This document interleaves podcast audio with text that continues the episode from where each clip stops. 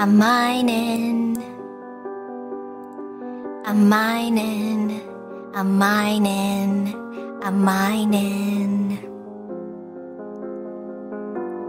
Mob so icy, wonder why they kill me. I'm just mining in water. I just fell in a hole. Now I'm crying. Every server I go on, yeah, is inspiring. Hello, everybody. Welcome to Export Audio, probably episode 131. Probably. guessing? Who can Probably. say?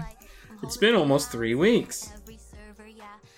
This is episode 131. The last episode was Wookiee Porn Chair Origins, a George Lucas story.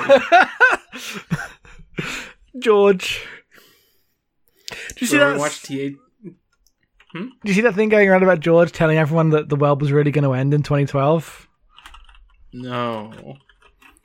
Oh well, that's that's the thing I saw. Seth Rogen recalls the time that George Lucas uh, feared the world would end in 2012 and implied he had a spaceship prepared to leave Earth. I don't believe that. I think George is doing a little thing called joking. Well, when I googled George Lucas 2012, the first result is a Wired article called George Lucas Dispels Wild 2012 Apocalypse Rumor. Okay, hit me with that one because I've only had part one of Seth Seth Rogen going. I think George Lucas has completely lost his mind and was telling the This truth artic- when he said he had a spaceship. This article is from 2011. This one's from this. Okay, all right. What does it say? Star Wars creator George Lucas was just kidding when he chatted with Seth Rogen about the Mayan prophecy of an apocalypse in 2012. Oh, But that hasn't stopped news sites from regurgitating Rogen's weird report that Lucas truly believes the end is near. Even the Washington Post Celebrit- Celebritology 2.0 blog got in on the action Wednesday. Well, they're still doing it. They're st- I didn't realize this was like they already went around at the time. the decade later, they're still getting. And I clicked, I clicked, and I brought it here. Like, oh, Nora, I've seen an article on the internet. The news wouldn't make something up to lie to me.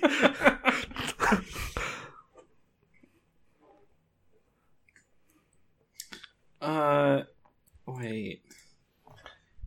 I spoke with George, said Lucasfilm rep Lynn Hale to an email to Wired.com about the issue of obvious intergalactic importance. He was not serious when he talked about the end of the world in 2012, but he is an adamant believer that the world is flat, that Stonehenge was built by aliens, and that the sun revolves around the earth, Hale said. That's how you know from Those 2011 because you can't joke about all those things now. These are among the many subjects he commonly discusses at length with Elvis, who he's going to digitally insert into Indy 5, along with a roster of famous dead actors. this press person's having a little fun today. Everyone keeps asking me about some Star Wars bullshit. I'm gonna have a little fun. Just a little. Just a little fun. no one's gonna know. Well, hello, Nora. Um, this article ends with Seth Rogen is a funny guy, Lucasfilms Hale said, but George and Steven are taking Chris Rock with them on the Millennium Falcon. End of article. I mean, I, I agree. Chris Rock is funnier than Seth Rogen, but I don't I don't think that was a competition that at any point in history anyone had been like, which one? If you could only choose one, Chris Rock or Seth Rogen. Uh, Jackson, you're here instead of Autumn. That's true. I was sent a DM last night. uh, I was I broke the glass. and you're like emergency podcast tomorrow and i was like all right i'll do that why not Uh, okay, so you and I have talked a little bit in the past about our uh, that's true. Yes, but more specifically about um, the writing that we've done or tried to do in the past. Oh, yeah classic bad writing because i was uh you know i had a bad script writing degree so i wrote a bunch of bad stuff for that you had a creative writing class back in the day and uh, I just was tried to be a writer for most of my. Uh, I guess more than half my life.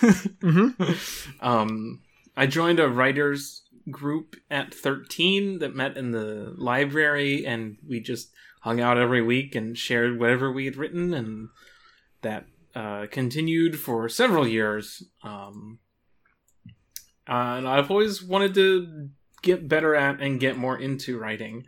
Uh, and what I found recently on my old laptop is a synopsis of something that I wanted to write in 2012. Would have been the, there's two versions of this, one in late 2012, one in early 2013. Uh, at which point I would have been uh, 19. And I wanted to share this synopsis with you, my good friend. I'm very excited. I'm so excited for this. Let's go. So the trick was, I was like, okay, I have cool ideas, but I struggle at writing scenes, and I can write a scene, but I have a hard time knowing when the scene is over and what scene to go to next. So if I write a synopsis, and then I go back through and I make this sentence into two sentences, then that sentence into three sentences. I could just like flesh it out from an outline and fool myself into writing scenes. That's true. that didn't but I- happen. Right, that didn't happen, but it is it is funny you describing the concept, the very normal concept of writing an outline as something you invented. as like an organic No, I knew of. I had I had heard of outlines and saw that as a much formal, much more formal thing than whatever this was. Wait, so- so this but I what- guess it is an outline. Let, us no no. I, hang on. Let me tell you this uh, a, a formal word. Is this like Mm-hmm. a writing exercise of let's? I know I know it's not a sentence, but let's just say a, you write a sentence, right? And then you split that Mm. sentence into two sentences, and you split those sentences into two sentences, and through the splitting of the large to the small, you then come across the structure. That is the the aim of this method of writing, right? I guess it's kind of like trying to reverse engineer a book from a Wikipedia summary.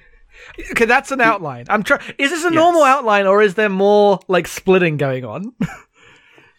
Uh, it is a narration of events this is an outline. okay, it's an outline. It's called synopsis wip.txt, okay? Okay, okay. I I took I don't I don't think I even took a creative writing class actually. I just took a normal literature class. Mhm. I did not last long. I didn't go to high school and I didn't last long in college. So uh Well, they're both bad for different reasons, so you know. I um I copied it into a um Google into Doc. a Google Doc. Yep. A Googled Doc, you meant. So there are four sections here. And I want to be clear, I haven't, I, I haven't read this. I'm, uh, this is reaction. This is live reactions, not just color Yes. commentary. I just wanted I found this absolute bullshit and I just wanted to share it because uh it's wild and I think it'll be a good time. I, I'm, I mean, I, think you're very brave. I'm not sharing my fucking terrible script from the days where I was like, oh, I've watched so much The West Wing, and here's my fake Sorkin script. Okay. I have skimmed this over the last 12 hours. I have not read it in depth. Um just from what I remember, uh we, we'll we'll see. We'll see. So the first act is called Genesis of Will. Um, Raestalus is a wandering pickpocket, and he travels the world with his girlfriend Serena. They journey to some ancient ruins in the desert. A voice calls out to him, and he does battle with a lich. Upon overpowering the lich, he discovers the capital letters Lich Stone, which he takes for his own. A bright light enters his body and creates a nexus of chaotic magic in him. I, I love when that happens to me. I do want. I do want to point out that uh, Uh-huh. you have uh, already uh, in the first scene of this um, Mm-hmm. story uh, put in some epic drops. he kills the loot. lich, and it drops purple loot. He discovers the Lich Stone, he gets the lich there. which is probably a relic of me really liking Lament of Innocence. Is that going to be? Are we get any wife arm, wife whip situations? There's this is a wife guy for sure. oh, let's let's Um, go! I'm very excited. Uh, also, Serena pricks her finger on a cursed sword. Now, that's a bad sign for her. No, no, it's not. It's no good. well, we'll we'll see. Um, they return to the nearest city, and over the next few days, Serena and everyone she comes in contact with falls ill, but Raced is seemingly immune. She's got the epic loot. Yeah. Yeah. Uh, a local wizard identifies, or in this case, identifies the plague as being magical in origin, and Race leaves Serena in the city to travel to the Divine Triptych, the three most powerful mages in the world. Um, upon arriving, he asks for help fixing the situation, and in a bout of emotion, his chaotic magic manifests itself. Mhm. One of the triptych converses with him in private, explaining how magic works. Reyes asks if he should be taught how to use magic, but the mage explains that his magic is different. It's unbound by spells and completely unstructured. He would not be able to cast spells, and spend, instead he would manipulate the world directly. And he, he explains that this magic is an antique, an inefficient, inefficient and dangerous mechanism. Uh, he's he reveals that Reyes has a natural talent for magic and is a naturally born mage. Uh, okay, wait. So, okay, all right, all right. I guess we'll have. I was going to ask questions, but I guess they're the questions of the story. Um, so he's too old to begin the training. He's too old to begin the training. um, the triptych refused him help in a vote of two to one. The mage that was so kind to Race tells him that an old alchemist might be able to help him. Race travels to the alchemist and explains the nature of the plague. The alchemist identifies the plague. It had been used it had been designed to wipe out entire armies from one injured soldier, and no cure was ever created. This was the function of the cursed sword, I suppose. Mm-hmm. The triptych quarantine the plagued city, raising shining walls on all sides, and the people inside are left to die. Uh, Raised breaks through and finds Serena on her deathbed, and he holds her weeping. She urges him not to cry. She points out that everything is temporary. Raised refuses this idea, asserting that with enough strength, permanence can be achieved. In a moment of intense emotion, he harnesses his new magical power and freezes Serena in time, halting the, pros- the progression of the plague. He leaves the city to look for a cure. Is it possible to learn this power? Not from a wizard. Not from a wraithstone. Is he? I guess I was okay. You don't answer this because I've seen the story, but is he a naturally gifted mage, or is he the chosen one because he found a wraithstone? A lich stone. yes, Lichstone. please. Sorry, I I got confused. Lichstone. Well, you haven't that's- sent me the thing. I'm, I have to remember every word you're saying. I don't have a text in front of me. How do you think Raestalus is spelled? No, is it? I was okay. I was going R A C E L E S T or something. R A E S T A. L U S. There we go. Raceless. Because Raced is also the abbreviation of the character Raistlin from uh, Dragonlance. oh, okay. which is spelled a different way. But uh, so that's the end of part one. Okay, so part the- one. Well, let me. Yes. He finds the thing. She uh, trips and falls on a sword briefly. Um, I assume in the when you wrote up the scene, it would be more artful than "Ow, shit! Someone left this sword here." um, and so the plague spreads. Uh, he's got like a superpower, and the wizard's like, uh, "It's not uh, the spoon that moves; it is the world that moves." Um, and th- he's like in a world of uh i guess uh, I don't know what the term is like hard magic as uh fucking fantasy nerds like to call it. He has got uh like neo powers because he can manipulate the world directly. Um, Yes. So this is a unknown and scary power, and he has now used it uh to uh put his uh wife, not wife, but he's a wife guy. They're not married, are they? They- I assume he's like young. no, Yeah. they're not married. They're, they're they are ambiguous young Right. fantasy Yes, characters. that's how I was reading them. Uh, and he puts her uh, in the uh, Kingdom Hearts chamber from Chain of Memories.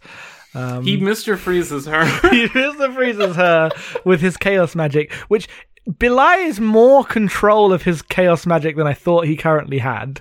But so here's my question, and I don't know if you had decided this. When he freezes her, was it like he has mastered the chaos magic and has chosen to freeze her, or he has a desire and that desire expresses itself in the magic? I don't want her to die, but what he actually does is end up freezing her in a weird chaos bubble. I think the latter because that's how. Uh, so in Eragon, the ways that dragons use magic is completely on instinct and they can't Okay. really control it. And so I think that's probably what I was channeling here of like just this it's fueled by emotion. So he's like has this desire that is manifested by the magic outside of his full control. I, I, I don't mind that. I think that's. I think I'm gonna give young Nora a point. I like the like. Oh, you know, my powers are so great, and then I don't want my wife to die, but now I just have a frozen wife around. Like, great. Monkey's paw curl. What a stupid thing to happen to me. Uh, okay, let's continue with the summary. So the second part Yes. called How the World Fell into Light. No, it's not. No, it's fucking not. Okay, uh, you remember that point I gave young Nora? Yes, I remember it. I It's being cherish it. taken away. No. okay, so we're gonna start off with a banger here. A really great sentence here. Um, Race has slowed his body's functions, prolonging his life par- far past that of a normal man's. That's a thing that he just does. he goes back to the desert ruins. He finds this book of ancient magic, long forbidden by the triptych. He finds a way to achieve immortality. The energy required to do so, however, is impossible for one man to provide. He begins to grow stronger and eventually journeys to a nearby country. His influence spreads and he begins to take over. As after conquering that country, he uses his magic to create armies out of rock and fire and declares war on the world. A, uh, a quiet village is burned down, and a young man loses his lover in the flames and vows revenge on Raistless, now calling himself king. The youth gathers a large group of skilled warriors to rebel against this king. Raistless asserts complete dominion over the continent, and he turns on the triptych and their legions of students, enslaving them, and begins to weave his magic. As the spell builds, all life begins to migrate toward his tower. Beasts stand braying at the sky, and forests combine into huge creatures. The area around this tower becomes a sea of life as all life is pulled in like a magnet. The youth finally confronts Raceless directly, and Race defeats him. The magic is finally finished, and a great light shines from the tower. Every life form on the planet merges into one shining being. Yes. It looks like It looks like Serena, but she glows like a star. Raistless and the boy are spared from the conglomeration, but as they look upon the being, their eyes burn and their bodies are destroyed. A shockwave shoots out, wiping away every trace of human life on the planet, and the world is reset. Now, now, no, no, no, no. I need you at this moment, at this time, at this moment, Yes. to tell me have you, at this age, watched Neon Genesis Evangelion? yes, I have. Okay, good, because I was gonna fucking say Yes, she turns into the big Rei. Yes. Uh, but shinier. She's already pretty shiny. Um, the being, which is capitalized, the being, floats above a dead world orbited by two spirits, one red and one blue. The being shines even brighter and leaves the world, leaving only Raistless and the boy as spirits.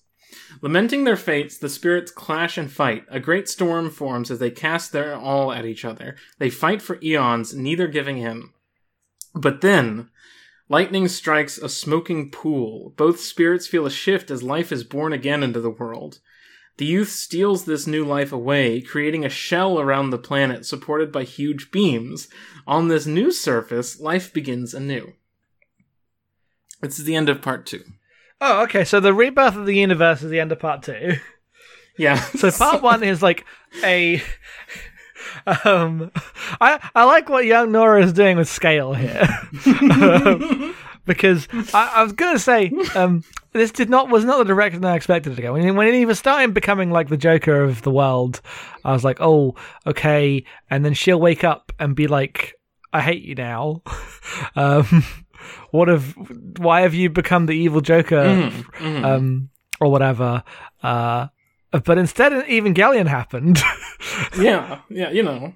Uh, Um, so he did manage immortality, I, I guess, only for her, and it cost all life. so she's now. So who are the two spirits? And uh, the, the, Race, Raestalus and the youth, The youth, the, yes. like fantasy hero guy who tries to fight against the emperor and loses. and the two spirits exist in the new universe. yes, they're left behind because uh, he god he god edits Serena and she pieces out. And how is Ser- and Serena is in the new world also. So No, she's she's pieced out. She ascended. She's she gone. she's gone. So in the new eternity, uh, the two spirits, the immortal guy, and then the soul of the just like plucky Luke Skywalker guy. yeah. Uh, and they're now gonna have the battle for the fate of the new existence. Uh, I think they're just like they just hate each other and uh, have nothing else to lose or gain and just Well- fight for a long time. Yeah, what do they want? Like when the world's ended, and obviously uh, the world's. I don't. I don't necessarily know if you know this now in 2021, uh, but I guess we can go to part three because I got some questions. Well, first we have an interlude. Um, so this this part is called intervening years. At some point in the evolution of species, the Neanderthal and the Homo sapien coexist. However, Homo sapiens start to drive out the Neanderthals. A few of them discover a crack in the new surface and descend to the old world. There they conquer the supernatural creatures and domesticate many fantastical creatures. They eventually take over the entirety of the old planet. In parallel to the Homo sapien, they begin to advance both biologically and culturally with an entirely independent language, religion, and myth. They call themselves the Orca. Wait, is the old world under the new world? yes. You've made Hyron. Uh, I guess. You've done. You've done a Hyron. But In- if it was a if if Hyron wasn't flat, so, is it a sphere inside a sphere? yes, yes, yeah. Okay. yes. It's uh SMT four also a little bit, but so the next now we start part three, which is young people in an old city, part one.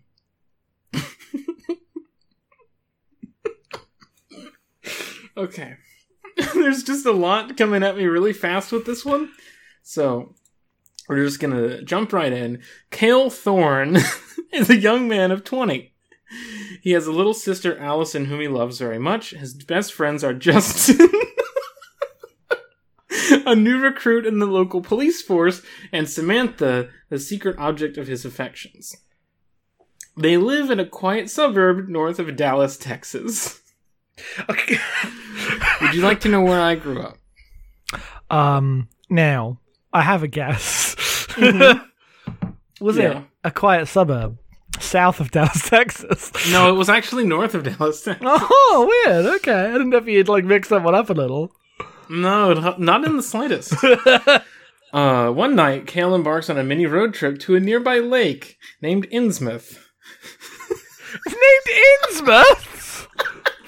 It's named Innsmouth. No, it's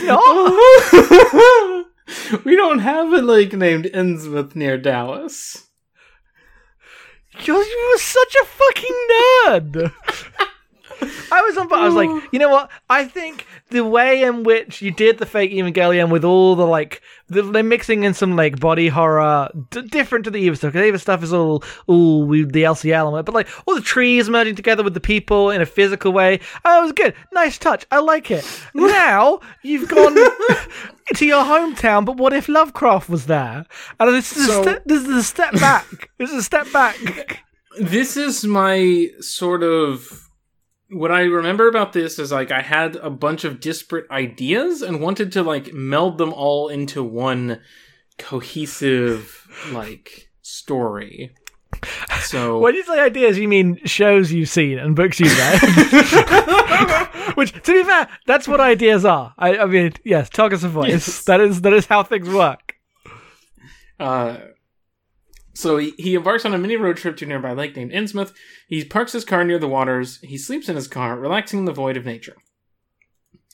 Uh, Kale finds himself in the realm of the youth. He encounters the youth and they form a pact.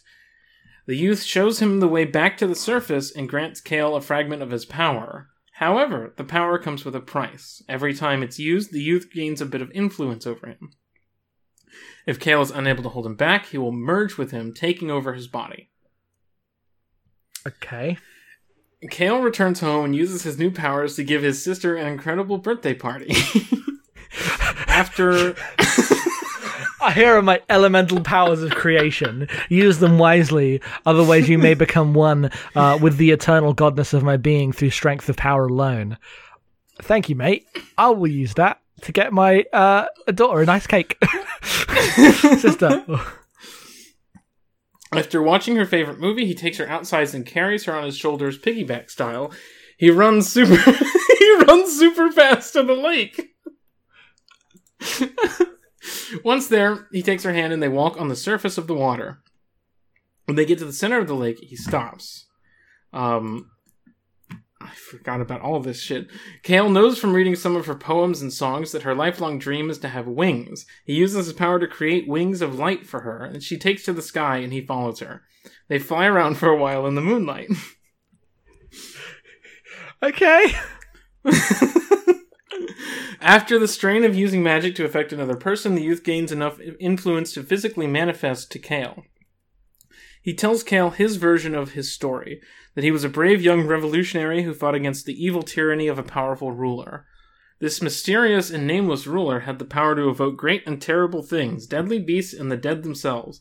He tried to challenge the nature of life by seeking eternal life for himself at the cost of his subjects' lives.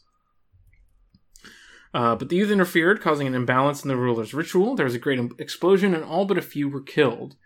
The survivors, with the youth's help, created a new surface layer over the planet. Youth tells Kale that uh, the evil leader's spirit remains below, crafting horrible monstrosities. He follows Kale around as a shimmering blue specter, but nobody else can see him.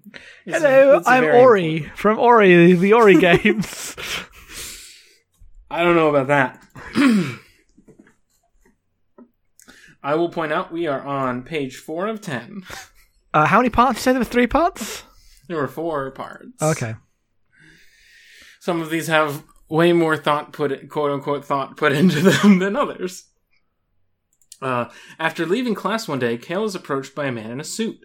He tells Kale that he's being watched, and if he makes another spectacle, there will be consequences. Kale asks who he is, and the man responds with, You'll see. Kale hangs out with Justin and Samantha. Justin is a huge movie buff, and it rubs off on the other two a little bit. Every weekend they get together to share a movie and a couple beers. The movie of the week is Seven Samurai. Oh, I see. um, and Samantha is more interested in the internet than the film. it's not an unusual occurrence when it's Justin's turn to pick the movie. Incredible. I'm trying to post. I can't watch Seven Samurai. From Samantha, Kale discovers that his powers were caught on film. The tapes went viral over the internet.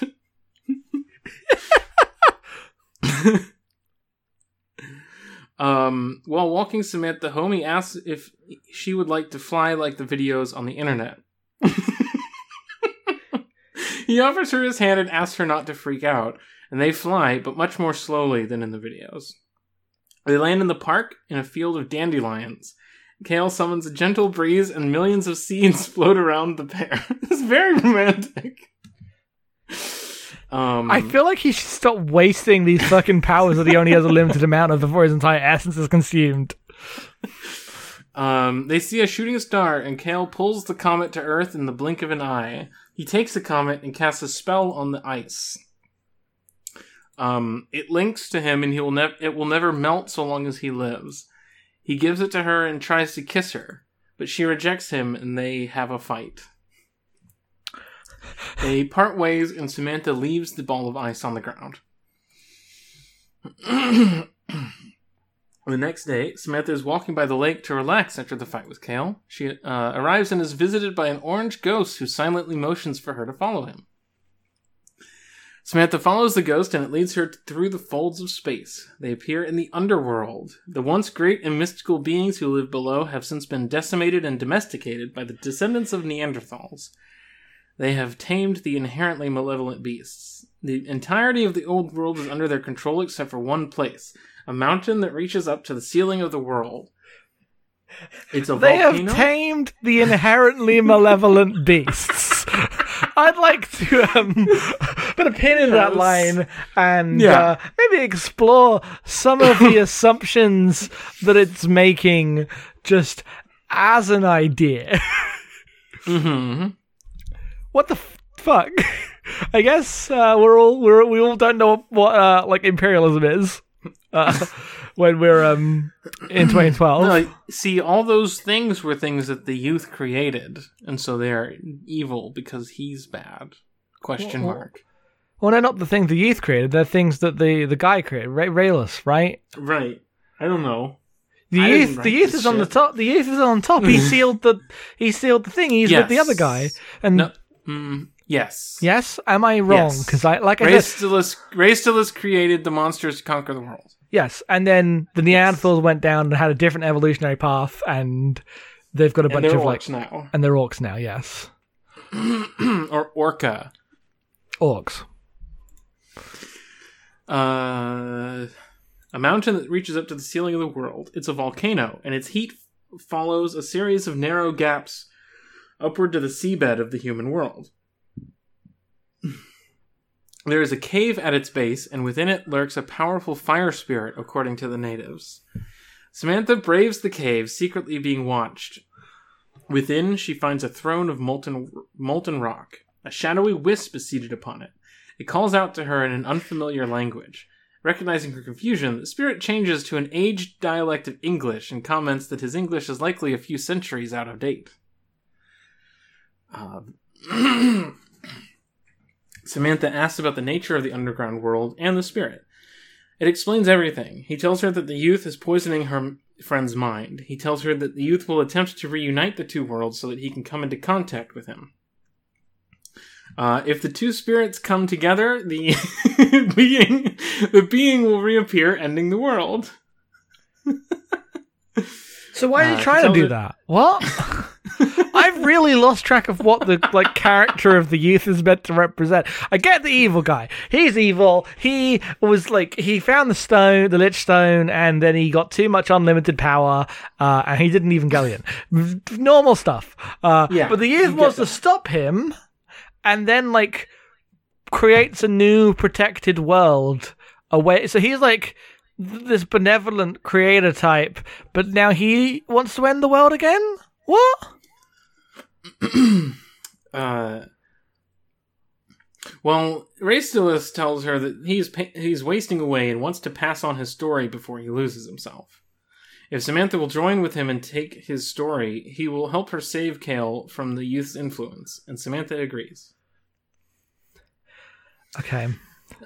I think I just thought that the youth was bad when I wrote this. And But also, Raestalus is my Raestalus might be lying. I think I've sorry. I I think Raestalus is just lying to this to Samantha because he's the evil one, right? He is the evil emperor, but he was my favorite character, so I might have been making, trying to do a, a clever subversion where the evil emperor was actually good. But he's not. he killed everyone for like a fake Yes. immortality. Yes. okay. As Kale is walking the next day, the suited man approaches him. He tells Kale that the comet has already been filmed and gone viral on the internet.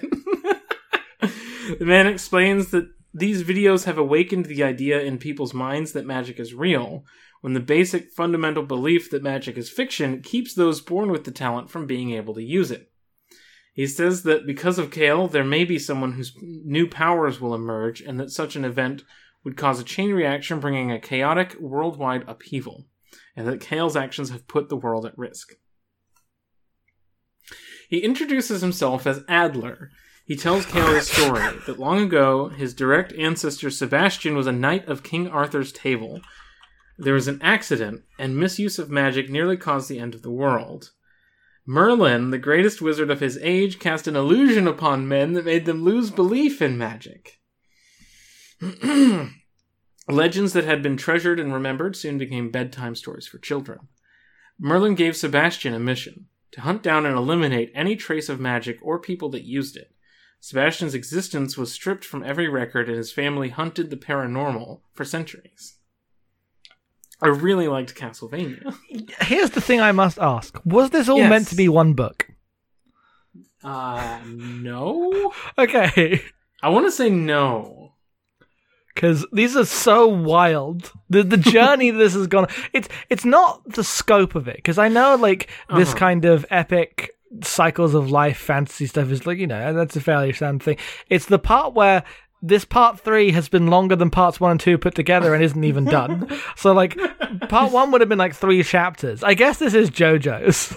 I think the thing I was going for is that I knew more about these later parts, so I wrote more, and that I would eventually flesh out the earlier two. So the the Somehow. thing that you were meant to have a full fantasy novel about the Yes. plague. Yes. Yes. Um. These are great questions you're asking. Uh, Kale dismisses the man's claim. He accuses him of crippling humanity by denying them what they are really capable of. He asks under what authority that he and his people are stifling mankind, and points out that people should be able to be whoever they are born to be, not be stagnant and unchanging. The man responds by saying that Kale and most people wouldn't understand. Humans aren't mature enough to handle the powers of magic responsibly. He uses the atomic bomb as an example. Humans lost access to magic for a reason, because humanity is immature. Um, he says that if Kale will not stand down and submit, he will break him with all the effort of twitching a finger. He threatens to destroy everything Kale values. And he acknowledges he's unable to hurt Kale, but he can hurt the people he loves, and that is often the same thing. He tells Kale that he doesn't need magical powers to take him down. He uh, he re- also reveals he has captured Allison, his sister. So he's Oh. like, "Oh, I'm the cool Belmont Clan uh, Yes. anti-Dracula force, but Yes, I'm also the Joker who kidnapped your sister, and my plan I- isn't like I have super like." so he does the Batman thing. of I've got a contingency plan for everyone, but he's realized that the easiest plan is just to kill so whoever's closest to someone. Yes. okay, And have you seen Prison Break? no. Okay, I think I know the guy that I was thinking of when I wrote this character. He's a guy from Prison Break. That doesn't help me at all, but uh, I guess that that's funny. Um, peop- I don't remember his name right now, but he's like, I think he's like a detective who like tries to track them down in the second season and then ends up in jail with them in the third season. I should watch Prison Break. yeah, Prison Break's so stupid. Oh, now it's we're at- great. It's fucking fantastic. can we get out of the prison? And then they get out of the prison, and then society is the prison, and then they're back in the prison. Uh, and then in the uh, whatever, I'm not gonna. What's the fourth season of Prison Break? I don't know. I don't know what the fourth season of Prison Break is. I know what it is. I just haven't finished it yet. I've tried twice, and I Is it haven't that bad? Uh, finished it. No, I just stopped watching. Like I watched it with certain people, and then when I stopped hanging out with those people, I Oh, yeah, that'll never- happen. Never, never finished. Uh, where's my phone? I just lost the. Okay. uh, he reveals he has captured Allison. Adler draws a gun and holds it to Allison's head. Uh, meanwhile, When you said captured Allison, I was like, oh, she'll be in some safe room somewhere else, uh, not like in his car, waiting. Like, okay, you got to stay Yeah, there. I also thought that as I was reading this. In the underworld, Samantha joins with the Shade. Their memories merge. With her new power, Samantha is able to sense where the youth is. She senses that his strength is growing, and Raestalus urges her to confront him. In the city streets, the tension grows. At last, Kale makes a move, attempting to strike the man from behind with a rock. The man immediately dodges, leaving Allison to be struck instead, and it breaks her spine.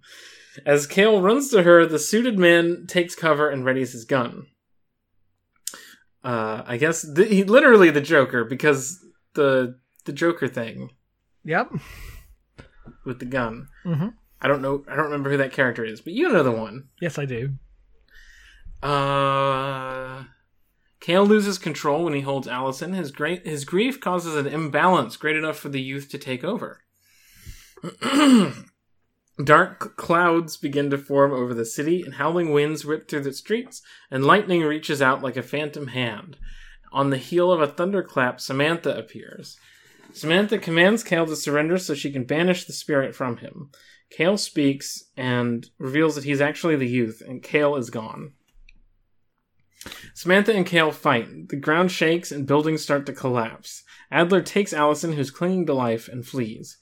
The military arrives to subdue the two combatants. Enraged, Kale slaughters them along with anyone else he can find. The damage caused by the pair reaches a, a certain threshold, and other members of Adler's clan take action. What does the youth want? Why is he destroying the world? Dallas, Texas is destroyed in a nuclear blast. Sorry, is that the next sentence? that's the that's the next sentence at the end of part three. That's a lot of passive voice. What nuclear blast? How?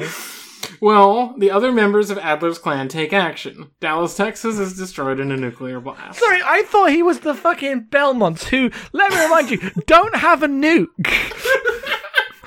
they have whips. what if the Belmonts were like government guy? Is he a government guy? Are they are they government? Are they also the X Files? I don't know. I mean, you can decide. You wrote this, so the person that used to be you, who was writing this, is dead and has now become you, the present Yes. you, and therefore you can make any exact decisions But about unt- this. but until we finish this story, I can't alter the course of history. Only when we are done can we decide what we want to keep and what we. okay, one more part. Let's go. One more part. We're on page seven of ten. This is Young People in an Old City, part two. Uh, I don't know why it's called that because the city's gone. You could have just Uh, written young people in an old city without two unrelated fantasy stories. no, but where do the spirits come from to give them superpowers so that Chronicle can happen? I was gonna say this sounds like Chronicle. Oh right, it is 2012. this is fucking Chronicle. I was, I was like, oh, it's a a weird pull to start talking about Chronicle because no one's seen that movie, and it was like just a little, you know, it was when I was uh, 18. no one remembers Chronicle, uh, I but it- really liked that movie at Me the time. too.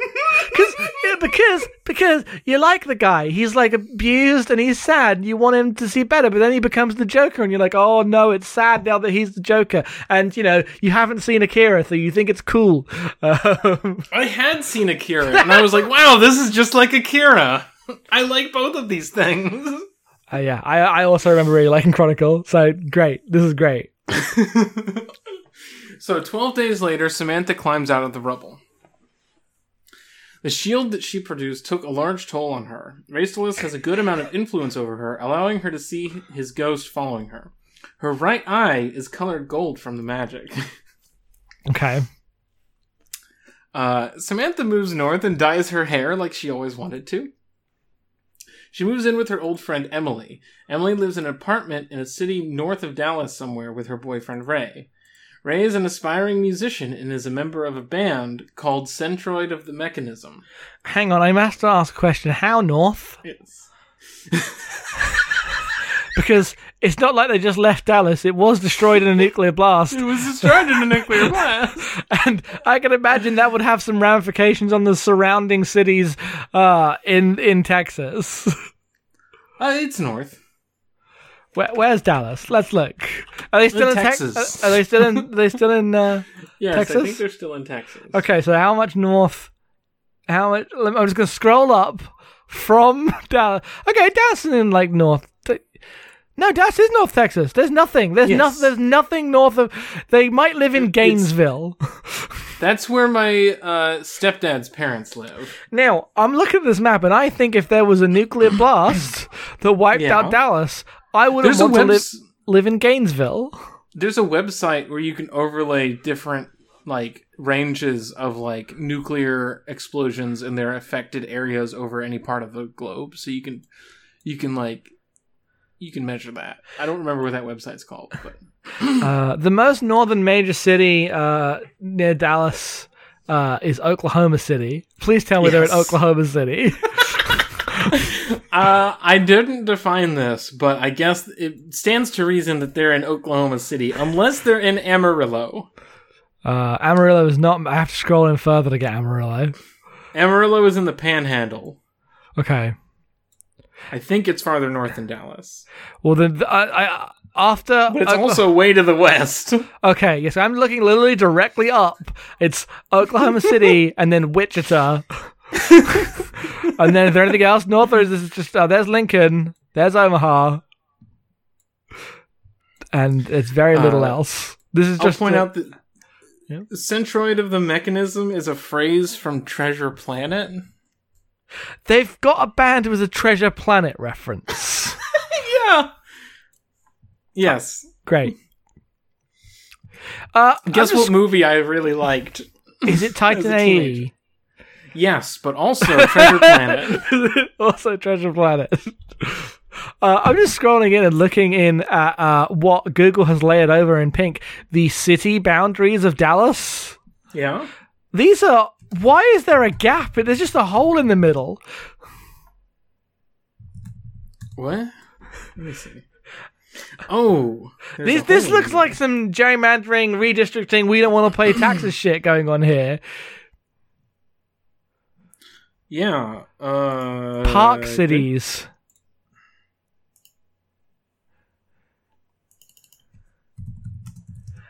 Apparently, Park Cities is a different city or something. I can't tell. Anyway, we can carry on. I'm just looking at Dallas on Google Maps and being confused.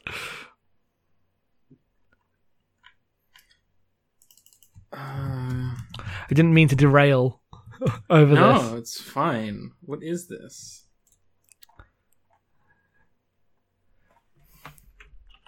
I never knew about this.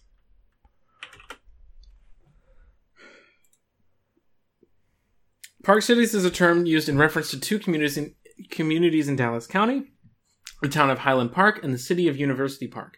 The two municipalities, uh, which share a border, are surrounded by the city of Dallas and comprise an enclave. That's not how cities work. You can't be inside a city and not be in the city. this is some we are we want to not pay tax to the city of Dallas shit going on Uh, here. scrolling down, I see the fact that says that you can do that, which is racial makeup 95% white. Oh, oh, okay, yeah, word. Yeah. So that's probably the deal. Um, median income males in excess of 100,000. course. There's a city called Mesquite. I that's, that's I fucked that up. Mesquite. Mesquite. Uh, yeah. That is I also there for a long time. in Dallas, uh, Yes. but is clearly another rich people live here, and we want a different city to be incorporated. Uh, I don't know that any rich people live in Mesquite. Okay, I so lived no, in I, Mesquite for a I while. c- can't tell, but I'm just going off the map because there's Dallas Yeah. to the left of it, Dallas to the right. Here I am stuck in Mesquite. Yeah. Yeah. Yeah. so, uh, centroid of the mechanism. Yes. Yes. Okay. Let's go. They play in an abandoned church because they can't afford anything else, and the city doesn't kick them out. like in Disco Elysium. They're hardcore. definitely- They're hardcore. Samantha rests and tries to move on with her life. At her new job in a bookstore called Corner Down, Samantha meets Christine, an amateur philologist. A what? A philologist? I'm looking that up. What does that mean? Study studies languages. Okay, but they're an amateur philologist. Oh, right. I read a book about J.R.R. Tolkien at this point in my life.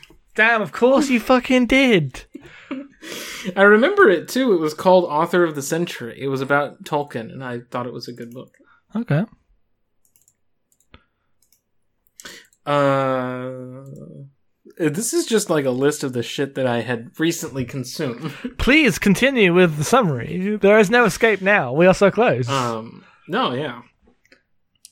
Uh, right. An amateur philologist and becomes infatuated with her. Samantha begins going by Sam at Christine's insistence. Uh, Adler arrives in Sam City. Stripped of his rank after the incident in Dallas, he seeks redemption. After becoming aware of a paranormal presence in Sam City, he goes to investigate. what's happened to a the sis- of- What's happened to the sister?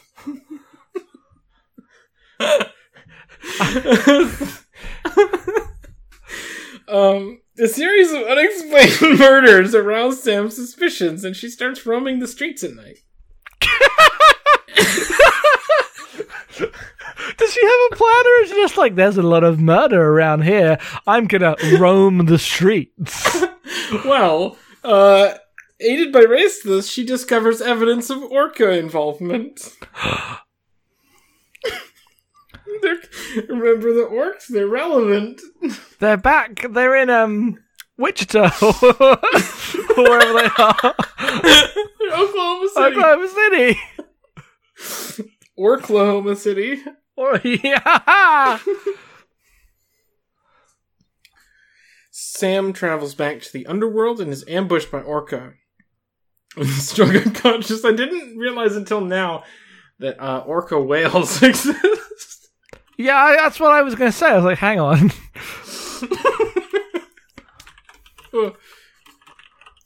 On the surface, Adler confronts Christine.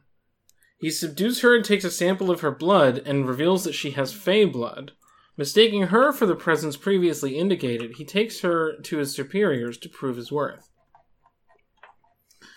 Um, his car, Adler's car is forced to pull over when a large rock crashes into it. he emerges to find a I would not describe that as forced to pull over, but uh, go on. Um, he emerges to find a hulking figure blocking his path. It's an Orcan shaman, Oh shit! It's an organ shaman. giant and shaman.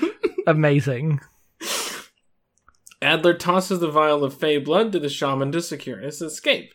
He attempts to leave with Christine, but the shaman demands the full supply of her blood.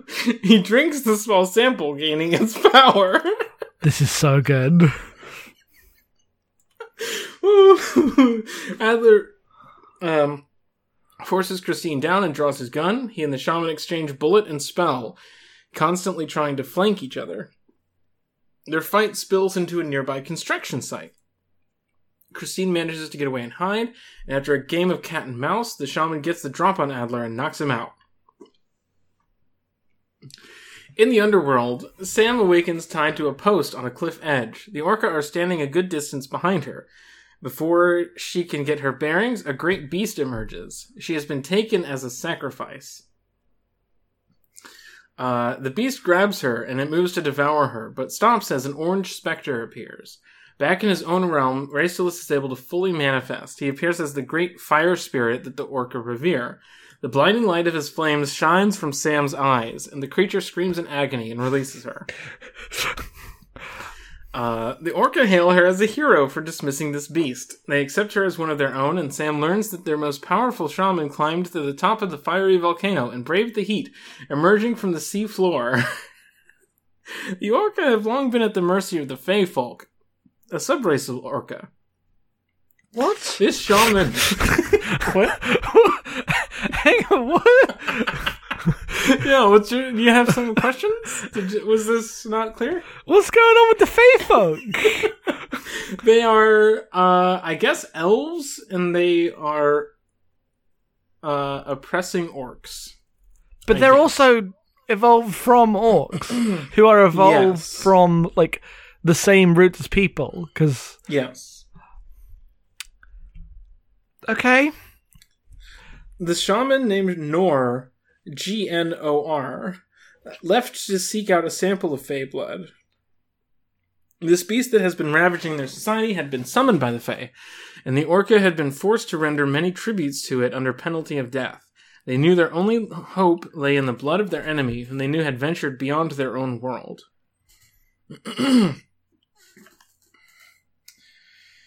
Uh, the orca brings Sam to their leader. He sh- shows her a pool of water and uses it to scry Gnor. Sam sees his fight with Adler and Christine's capture. Gnor is planning to use Christine in a ritual which will infuse him with her blood, giving him the strength to destroy the Fey. To this end, he brings her to the coast, and on a cliff overlooking the sea, he prepares his ritual.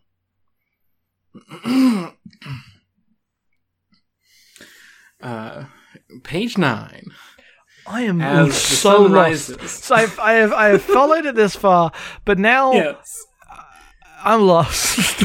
What what part did you lose? All of it. So they want to get the Fey blood, yeah, but why? and so that they can overthrow the Fey, why do I care? because that's what's on screen. Yeah, but this story was about five minutes ago about Sam and the the youth and Raylus, mm. and the the the thing that was originally what the story was about seven thousand years and a whole world ago. I'm so Yes. confused. This is incredible. I could never have stuck. I, I know it sounds. I where I'm being kind of rude, but I'm like I'm mostly just joking for fun. I could never have stuck with anything this long. I would always just give up before it became this bananas. This is great. As the sun rises, Gnor moves to cut Christine's throat and begin the ritual, but he's interrupted when the beast emerges from the sea with Sam on its back. Its body is covered in black tendrils, and its head is a gaping skeletal face. oh, okay, this is a this is an angel. Uh, when it moves, it can change the consistency of its limbs from a thick sludge to a hard scale-like surface and anything in between. It's the it's the angel from Yeah, from from Uh, Evangelion. from uh, Rebuild Two, the end of Rebuild Two. The end of Rebuild 2. Oh, yeah, that one. The black tendrils in its head is a gaping skeletal face. I mean, that's the first angel. But no, the last one with the with the with the mummy rolls. The- oh, but that, because that one, like, it, its arms go from, like, flappy to just, like, sheets of glass. yeah, that's probably what I was doing. Okay. That's probably the thing I was stealing. At Sam's instruction, the beast lunges forward. As Gnor and the beast fight, Adler is walking along the beach toward them. He's chilling. he is chilling. Their fight carries Gnor away from the cliff where Christine is held. Adler looks out over the sea and watches as Gnor and the beast do battle and raises his hands. Uh, the surface of the water churns. A feminine hand emerges from the sea holding a gleaming sword. It, the hand throws the sword and it flies into Adler's hand.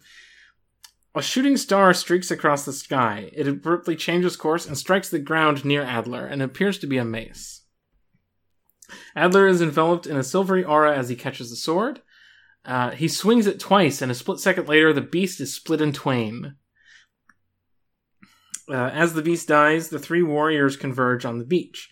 Recognizing Sam from before, Adler decides to help her to defeat Gnor.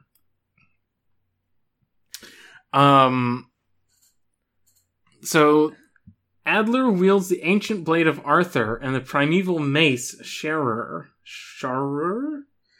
Uh, I had to look this up, and I don't know how to say it, but it is a, a Akkadian, uh, like mythical weapon that flies and can speak. Uh, 'cause I thought Okay. Excalibur was cool, but what if you could dual wield it with something else? What if I could dual wield Excalibur, but, like, Arthurian stuff was a side mythology in my own different mythology? yes. Like, Arthurian stuff happened in the history of between part two and part three, but only because the world happened. Uh, Sam receives Raestalus' skill with knives, which we all know he's a wizard with knives, and uh, literally, and fights with twin daggers of magma. And Gnor fights with spell and scepter. The battle rages, causing a huge spectacle, and a crowd gathers nearby. Oh, not much to look at here in Oklahoma City with this beach.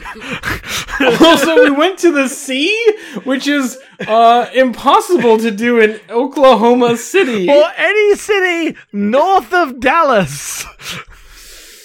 That's not where the sea is. Maybe I meant Houston or uh, Galveston or something. You could have said south of Dallas. Maybe you meant south of Dallas. You know, southeast of Dallas.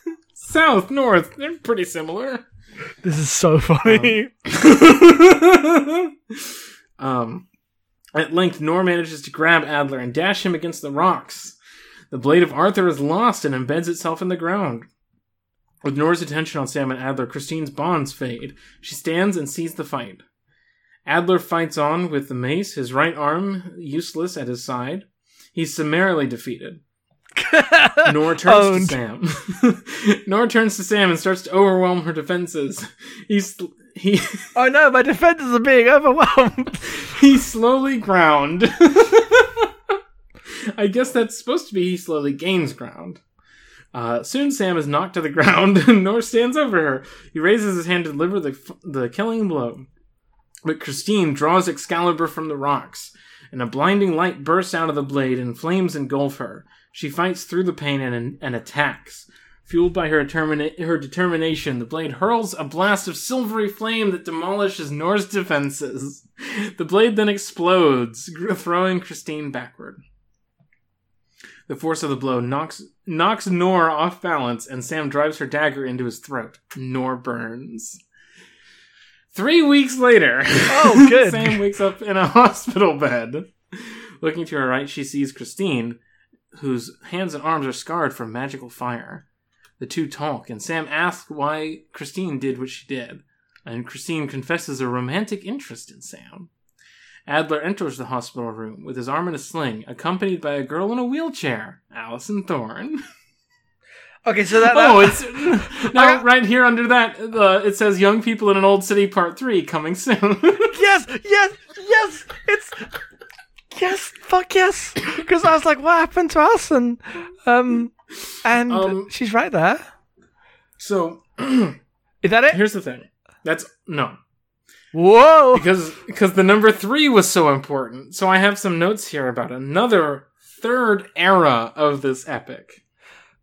Where's the youth? By the way, did that get? Did I get confused? I lost him. I lost the youth in all this. Uh, maybe he died in the nuclear explosion at Dallas. I guess that's the last time he was really involved. They maybe they just took him out. Uh, in the future, all sapient life exists in a threefold world the underworld, land of Orca and Fey, the surface world where humanity reigns, and the virtual world connecting the two. Both humans and their beastly cousins have advanced to the point of artificial augmentation. The real world is reduced to the desktop of one's mental computer. One can simply bring up an entirely new world over the real one with all the ease of the digital internet available to anyone. Face to face communication becomes a sort of ritual reserved for extremely important occasions, and writing by hand has all but died out. Nowadays, people use the language of computers to create things in the virtual world. These three worlds are known as the triptych. God damn it! I, I I gotta say, the one of the most surprising parts is that you wrote this in 2012 and not 2001. this has a really early 2000s energy to all of it. Yeah, probably because all the shit I was stealing from is from the early 2000s. Except Chronicle, which had just come out. Chronicle. Except Chronicle, which I saw on Netflix like three weeks prior. Uh, the last sentence on this document is A digital spirit begins to haunt the virtual world. Did you ever write like the actual books or any like, no, like a no. cha- chapter? I have some scenes somewhere. Okay. Some very very brief snippets of like Sam interacting with Raestalus as a ghost. Which is like book 4 of 5. uh 3 or 4 depending on what depending on what I think it was supposed on. to be 4. I think it was supposed to be 4 of 5. But that's five to get through the second era, with the third cyberpunk era to as yet undefined. But it would feature a spirit that would like use the internet magically to kill people. I have okay, so I have a series of questions. Yes. Here's my first. Uh huh. Uh, what the fuck was up with the Lich Stone? Did that matter? Who was the Lich? I don't know. it was a lich. Because I was, I was like, look at that. I mean, answer what the deals were. It just went off and said, you know what? This is incredible. The directions this went off in, I was not prepared for how. Because so I have my own stories that I've you know planned and never written because I've also been a teenager who wants the right things and then you know is lazy. Uh, it happens to the best of us. None of them go off like this. I've never been this like. I know people like this is a genre. I, I guess I just don't read that much fantasy. Uh, so all my ideas were like, and then Star Wars happens. uh, or the, the big series I was uh, planning for years was like, um, uh, I was like, what if Lord of the Rings and Code Geass were the same thing? was my plan. that sounds incredible. I, uh, but yeah, I had this like modern, like urban fantasy shit in my head, and I was also thinking about like this character of Raestalus that I had come up with. Um, I actually have another. I have a. He's from a short story, um, where like he is in love with a princess and then gets like arrested for some kind of crime and then when he uh becomes this powerful mage he like takes revenge by like killing her kingdom or something i don't know that i wrote when i was 16 Incredible. um When I was 16, I totally ripped off Coheed and Cambria and tried to write a concept album about uh, space. I felt like discovering this again. I felt like, oh, this is this is kind of Cohedian, a little bit. No, Coheed stuff is too. Like, the thing. Okay, here's the thing with this is that uh, Yeah, a lot of people's, when they come up with law, right, uh, Uh-huh. it is about formal rules and the Sure, way yeah. those rules uh, kind of interlock with each other. hmm and that's not what you've done. You've done the like. Yeah, this is the Tolkien thing. If I've created a like mythology of ages and reconfigured the world multiple times across these like epic melodramas of uh, well, I guess just the one melodrama actually. there is a different version of this draft um, that I think in the second era, um, in the second act, when the two spirits fight, they just like fight against each other, and then like life evolves, and they like use that against each other through millions of cycles of like sentient life evolving and then wiping itself out, and like they just go on for untold years until uh, our world is real. Incredible, but not quite our world because the Orca are on the underworld. Yeah. Um, so clearly I was seeing Raestalus as a hero despite him uh, killing all of life. That's my confusion. Um, is like okay, so then Raestalus starts out as like the the fancy hero, but then he becomes Anakin Skywalker, and he goes mad evil and ends the world doing an Evangelion. Uh, and now he's like the dark spirit haunting the world. But that's not true because the the Orcas were the bad guys, and they just evolved differently. They don't really like. Have if in fact well no because the orcas were the, the orcas were the bad they had the Fey they had their own conflict with the Feys and the underworld Mm-hmm. um, and Raestalus was just like, uh, what's the, what's uh, this is the thing that happens in stories a lot. Name me any story where like someone's got their like cool ghost that like hangs with them. He's like someone's pet spirit, basically. Shadow of Mordor. Yeah, he's basically he is literally the Shadow of Mordor guy. yes. This is all he, Yes. he's like. Uh, what if you could have your your own personal Joker spirit inside you, uh, probably doing some like kind of shitty like asides as uh, she makes the good decisions. I assume Mm-hmm. because Yeah. he's edgy. I, I keeping track of the who was meant to be good guy and bad guy code at any given time was so much because it wasn't like oh the the messiness of the conflict has eroded uh, the the lines between good and bad. It was like this guy's cool, but now he's kidnapped a child. so I remember saying to my friend something about this being and this is kind of glossed over because I don't know if you remember that the youth lost his his lover when the king uh, burned down his village. I do. That's why And he I wants remem- revenge. I remember thinking about this as a cycle of of guys going Joker mode because their girlfriends die. You're the first And one to ever have this idea.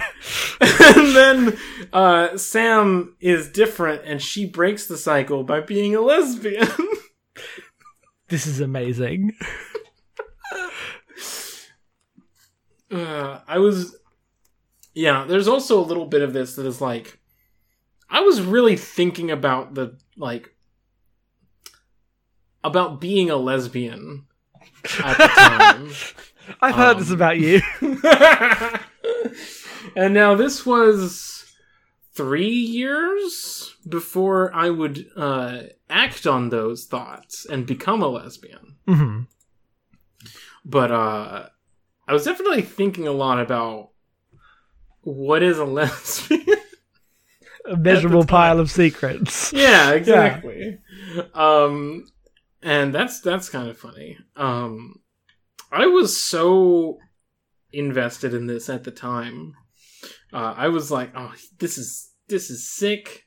This is so cool." She's gonna like have a cool ghost hang out with her and be like mildly sardonic while she lives her life, and it's gonna be cool because no one else can see the ghost. No. What did the government do when uh, Dallas got destroyed by a nuclear blast? How did that affect the surrounding That's area? That's a great question. I don't know. Well, you see, 12 days later, Samantha emerged from the rubble. that is true. She did emerge from the rubble twelve days later, but apparently the um the youth was not so lucky. Maybe he would have come back in part three. Oh, I mean the triptych back then, but like in a cyber way. No, I mean, well, first of all, maybe the digital spirit is the youth, but also I meant young people in an old city part three, which is coming soon. I guess young people in an old city has to like to transfer everyone to the digital age somehow. they have to do the thing where the two worlds meet and like come to uh, coexist together. Well, I, I assumed that that just happened. I was going to.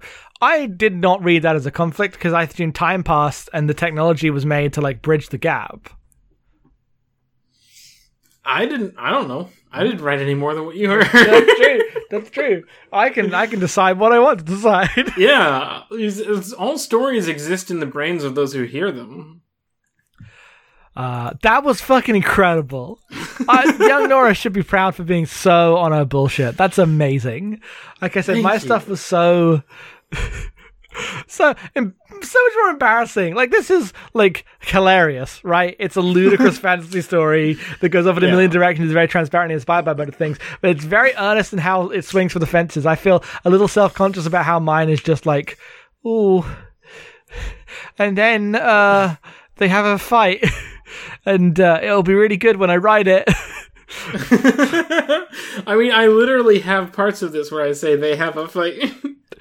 Um, it, it's just the like expansiveness of the mythology stuff. I think you did a good job with that. You just went all out in the like weird loops of the universe thing, which again, is its own like form and tropey thing, right? Um, but like I said, I I, I like uh, the second part a lot. I like the I, the way you do the fake Evangelion thing with uh, all the like natural body horror stuff. Uh, I, I think that is. If I was to choose one of these to like pick up today, I would say that's the one. That's a good one. yeah. Like Um, a guy I- has to fight an eternal king who's doing Evangelion to his village. this is also like I had all these short stories or little flash fiction pieces that I wanted to weld into this, and one of those was, um, so there's a guy and he's in a field and he's surrounded by enemy soldiers and he's conjuring lots of swords out of the air because I really liked the trailer for Final Fantasy Versus 13. Oh my And god. there's this guy who's just summoning dozens and dozens of swords to do this like one man army shit.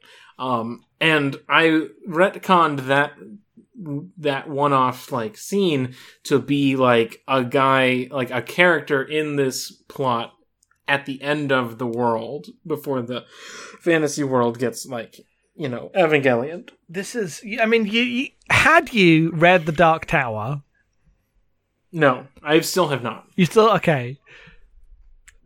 this is a lot of Dark Tower. I I have not read the Dark Tower, but I've had it described to me. Uh, there's a lot of Dark Tower esque stuff in this. I read one chapter of the Dark Tower and I was like, this is a little bit boring. Um, maybe I maybe I'll give that another shot in like ten years. Maybe. Uh, but I found this and I was like, I have to share this. I have to It's so.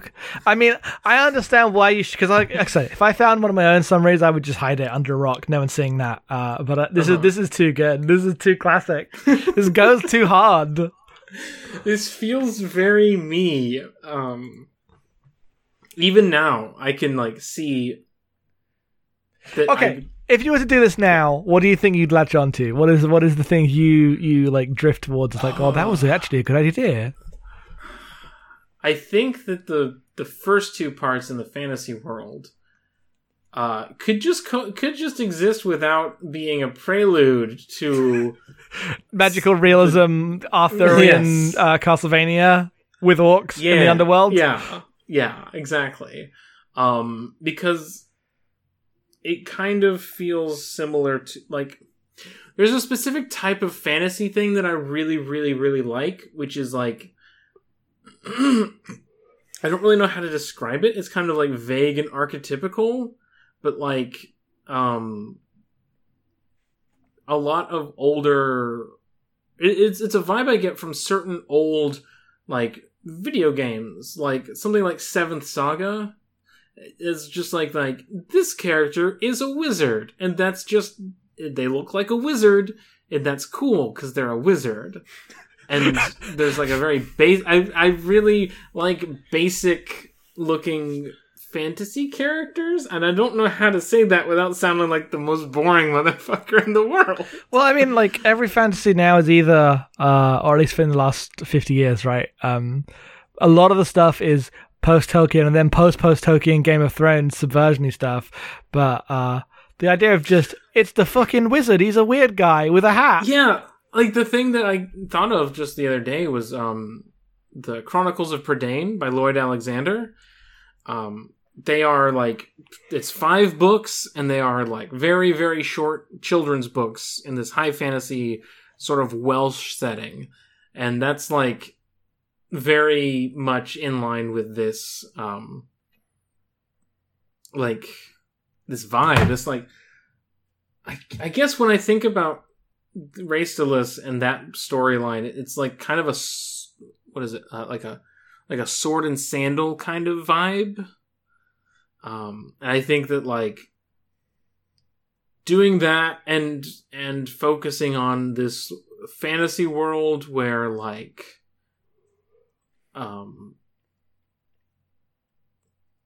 things are like I, I like the the interplay between like having the the raw magic versus everyone else using very like static spells and like um I'm losing my train of thought because I had a, a rum and coke while recording this podcast, but um, yeah, that that the basically I would focus on Raestalus is a cool thief, and he finds some magic shit, and then it all goes bad, Here's the thing. he has magic powers. Until you said that, I didn't realize Raestalus was a thief. I thought he was like a, a hero guy with a sword who killed a lich. Mm, But don't you remember in part four when uh, Sam uses knives? Because that's Raestalus's deal, is that he has knives? Um, I, I, I- yes, I do remember when you said that, but I, I didn't hadn't articulated like, oh, Raestalus must be like he's chosen the thief class. I guess the in the the thing here is like, well, the first sentence is Raestalus is a wandering pickpocket. No, that's okay. You know? That's on me. But I also, when I think of pickpocket, I think of like kids and orphans and shit. Yes, Not, not somebody who goes grave robbing in an ancient tomb with magic swords. yeah, not like like uh, you know, the Final Fantasy class, the thief. yeah. Pickpocket means something different to thief in fantasy. I think. I think it has a different set of implications. I think so. And the reason I I because like I said, I can't go back and look. Once you've said it, it's gone. Uh, It's, it's, you've said it, and I have to keep. follow- you never sent me the document, um, and I was reading like Raestalus as like uh, a kind of default guy because the whole point Yeah. is that the next default guy becomes his like uh, enemy when he kills. You know, when he get he gets uh, fridged Yeah. or whatever. Also, I really liked Final Fantasy 2 and when I read this about the youth and his origin story, I just think about the beginning of Final Fantasy II. Um, because yeah, So while That's- he's doing Evangelion, the youth is attacking himself to raise his strength.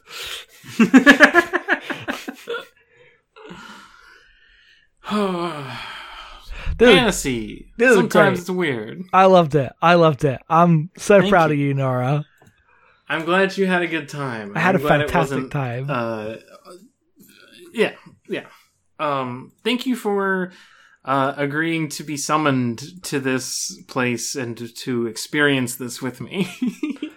oh, yeah, obviously. um, We didn't really have. I guess I guess we don't have an outro. I'm. I'm just. I'm very happy about that. It was great. Uh, you, you should write. A, you should write something. You keep wanting to write things. Did you ever actually like finish like a book or a story, or do you just kind of like do what I do and sketch an idea? Because no, I'm not like judging you. I also never finish anything. Just classic how it goes. I mean, I've written short things. Um, a thing I, uh, not too not too many years after when this happened, uh, I tried to like, okay, I'm getting back into writing, and the way I did that was that on NeoGAF there were these like monthly writing challenges of like, here's a theme, interpret this phrase any way you want. They're still doing this on Era. Okay, well, I can't post on Era, so That's true. I you can- need a proper email. Yeah, and I have one, but I can't post because I can't confirm the email. you don't want to post on Era. Don't worry. Um, you know what site doesn't require a, a real ass email anymore is NeoGAF. That's true. Um, and so I have a couple of like short story feels generous, I guess. um, there there are contained stories. They are short. They're probably closer to, uh, you know, I don't know what the what the what the like canon phrases are now. Novella, short story, etc. But they're like they're pretty short. They're like dozen pages or less. Um, and I got some stuff in there that's like, eh, this is okay. Um, don't know how much it would it would stand up to be expanded, but it, it kind of works for. Here's like a story about a cool psychic guy storming this battleship and like executing the commander of a of a of a warship um solo uh or stuff like that. Here's a letter describing a story so that I don't have to tell the story. I can just tell it through the character voice of what the story was. Stuff like that. So yeah, I've I've done short things. I, I've picked at some other projects, but I have not been able to really. Every time I I try to do stuff, it's hard. Is the thing. I agree. I'm. I'm. Don't worry. Like I say, this is not a judgment thing. I'm the same way. Also, like, oh, Yeah, yeah. I've been like thinking for years. Oh, I'll, I'll write a story. And I'm like, the best I did was I've got a few, couple of like completed scripts from the uh, old days of doing that, but also they're scripts. No one reads scripts, uh, as you, you shouldn't. You write a fucking book, idiot.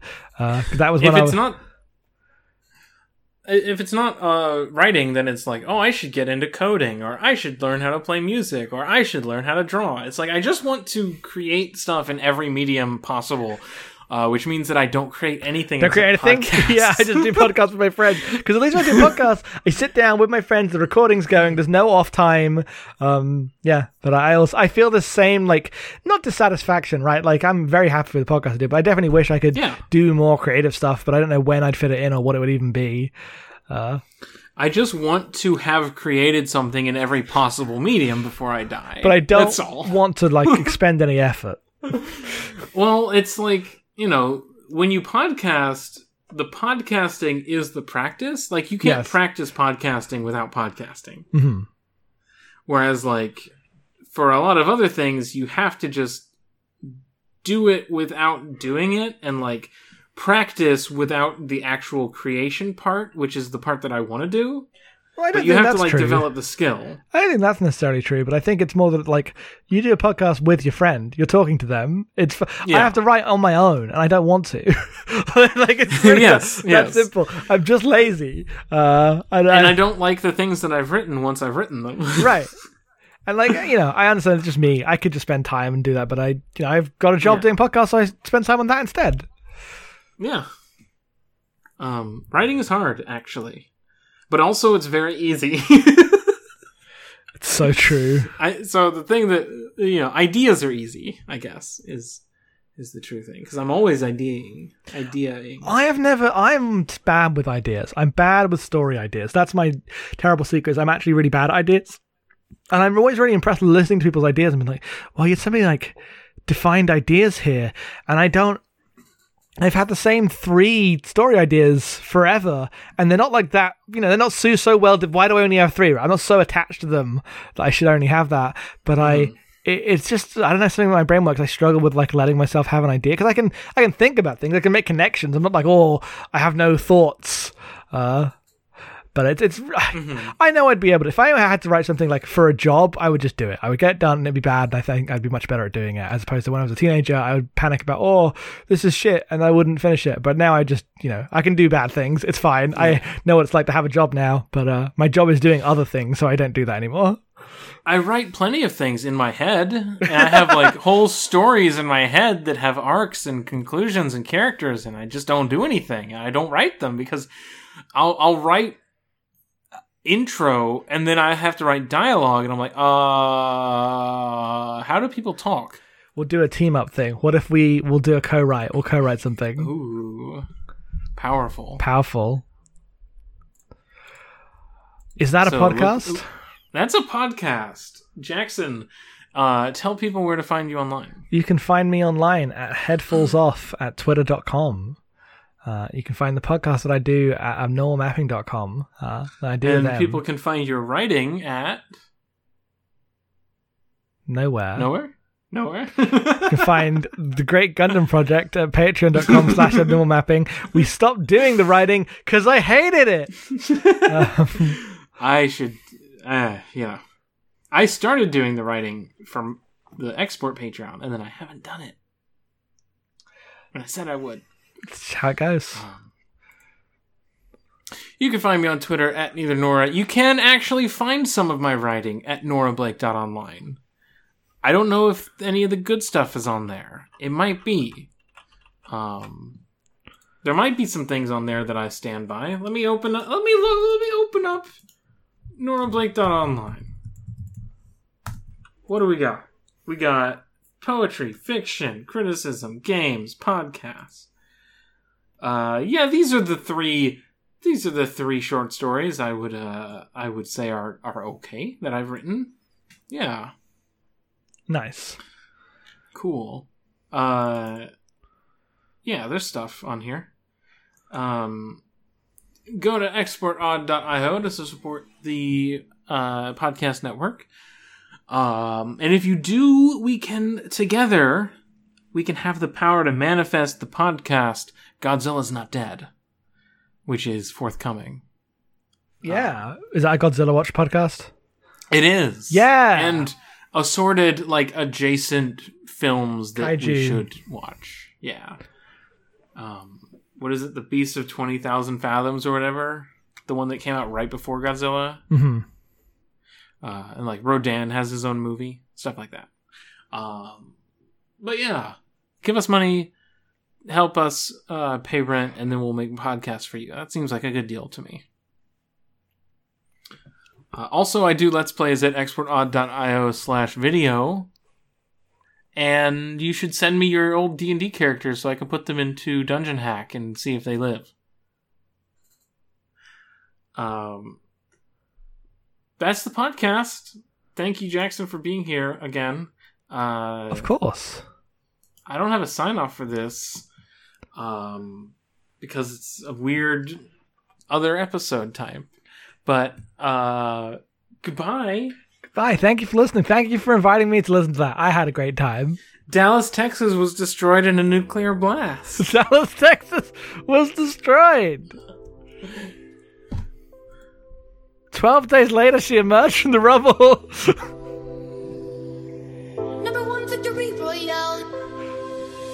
We got a number one victory royale. Yeah, Fortnite, we bout to get down. Get down.